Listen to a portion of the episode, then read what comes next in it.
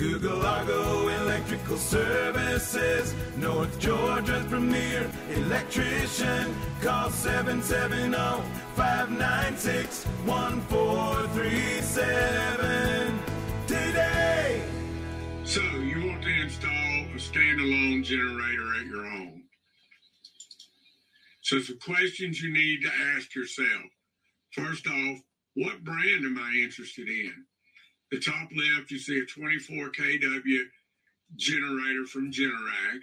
The top right, you'll see a 20 kW Cummins generator. These are advertised for extreme cold applications. The bottom left, you see a 22 kW Briggs and Stratton.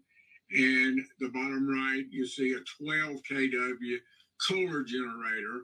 And this one comes with a built-in pad. So just so you know, KW means kilowatts. All right. And, you know, that's whatever watts you got, like 22 watts times a thousand or 22,000 watts. That's how much energy that these units will provide. So the next question is what size do I need for my home? Well, I'm sure you're saying, well, how the heck do I know? So you want to add up the total applied wattage and add your calculated results to determine how much power requirements for your home that will likely be demanded during an outage. You divide those total watts by a thousand to find kilowatts and add a 20% safety margin. The final number is your maximum, I mean, your minimum generator capacity requirement for your home. So I've included here the formula for that.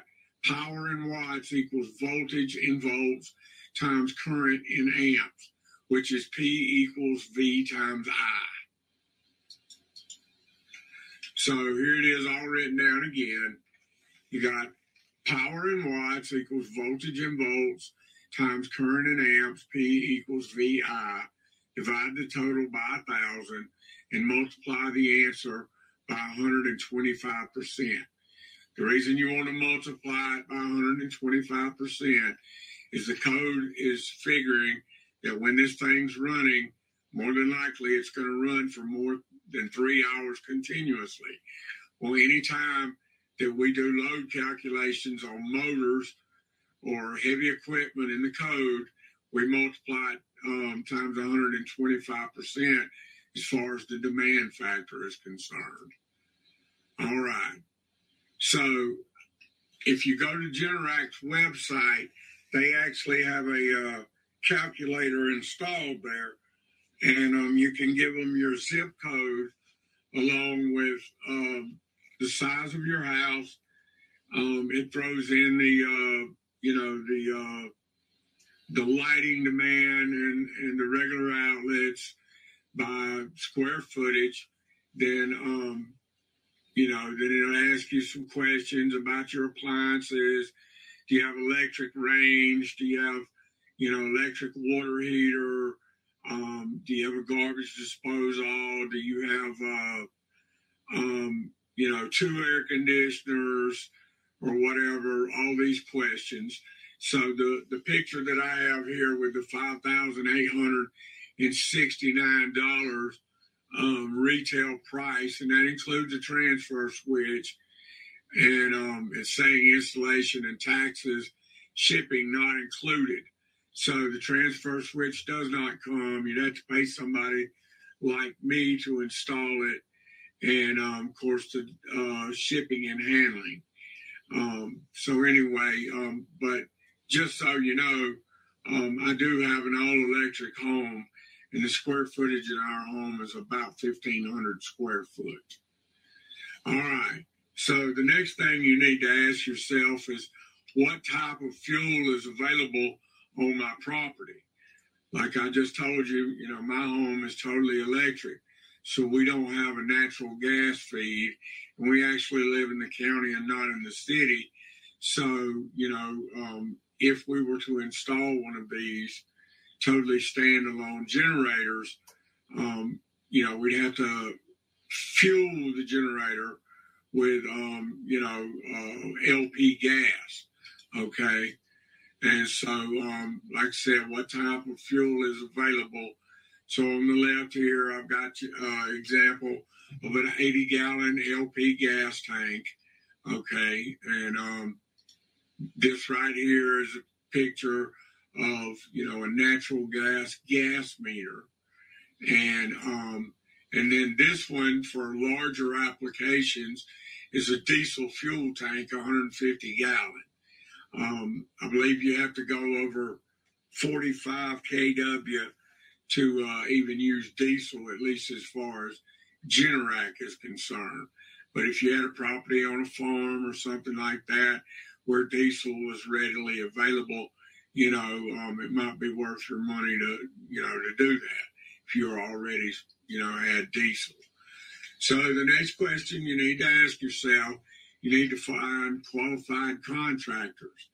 Um, you know, uh, just depending on your setup, because if you do have to set a gas tank, um, you know, probably would like to get a plumber out there to um, run the gas lines from your gas tank to your new generator.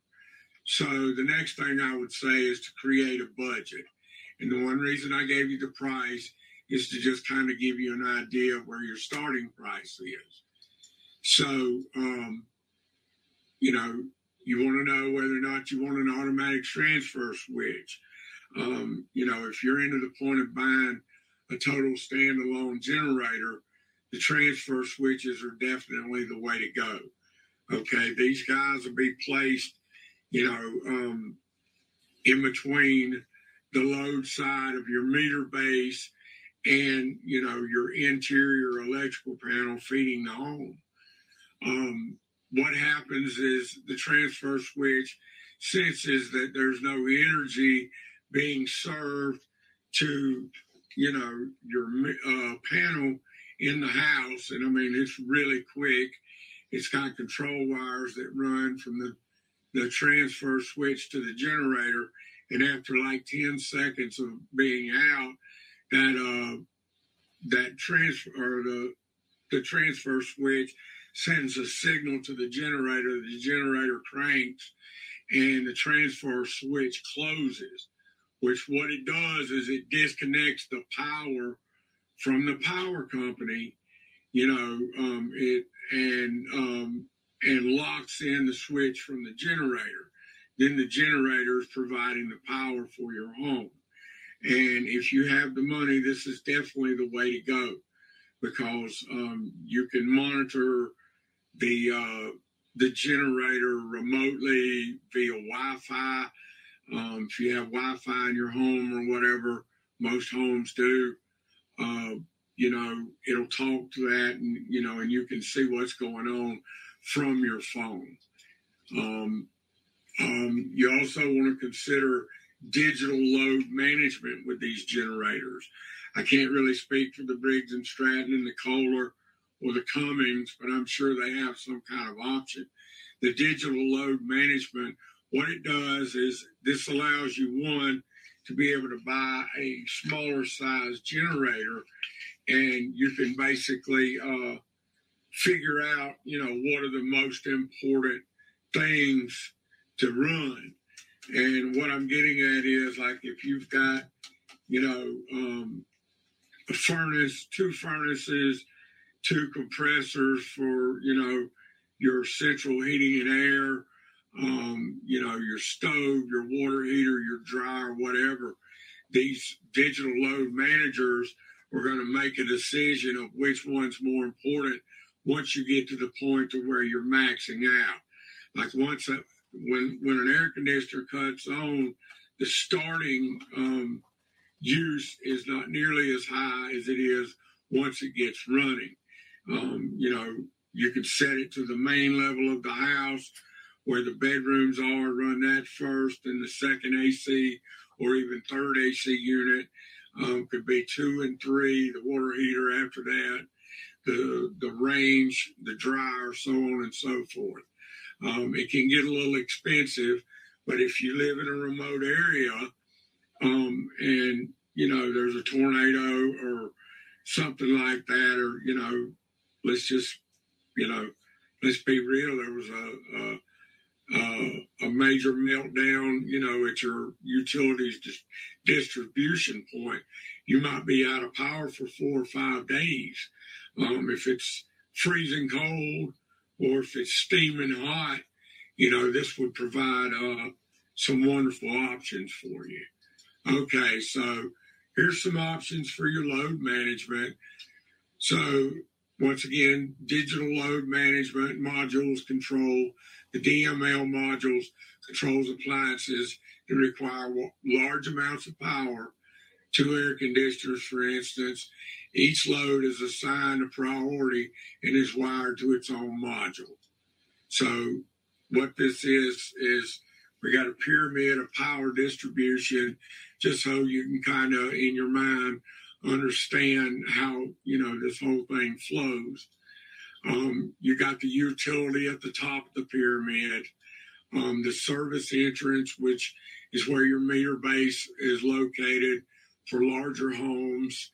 We've done some homes around here that's got 400 amp meter bases, 300 amp meter bases. That'd be a meter socket with two 150 amp main breakers or two 200 amp main breakers or even three 200 amp main breakers for a 600 amp service. And then behind that, which is what's in the house, leaving the perspective panels, the interior of the home, or your branch circuits. And this is what you need to use to figure out, you know, your total wattage. Um, once again, my name is George with Argo Electrical Services. We do these kind of installations um, on a regular basis you got to know these installs should always be permitted. Um, first and foremost, if there was any kind of catastrophe after the fact, and you had some kind of, you know, uh, catastrophic damage to the home, the house burned, someone got hurt, or whatever, if you did not have this work permitted by licensed individuals, the insurance companies would never pay. And the utility company has to have knowledge of any potential power injection. That way they know, you know, to be mindful that you at 1313 Mock and Mockingbird Lane have a, you know, 26 kW generate generator installed and anybody working on the power lines close to there needs to always be mindful that there's a potential for a backfeed. These automatic transfer switches stop that, but you've still got to notify the power company. Google Argo Electrical Services, North Georgia's premier electrician. Call 770-596-1437.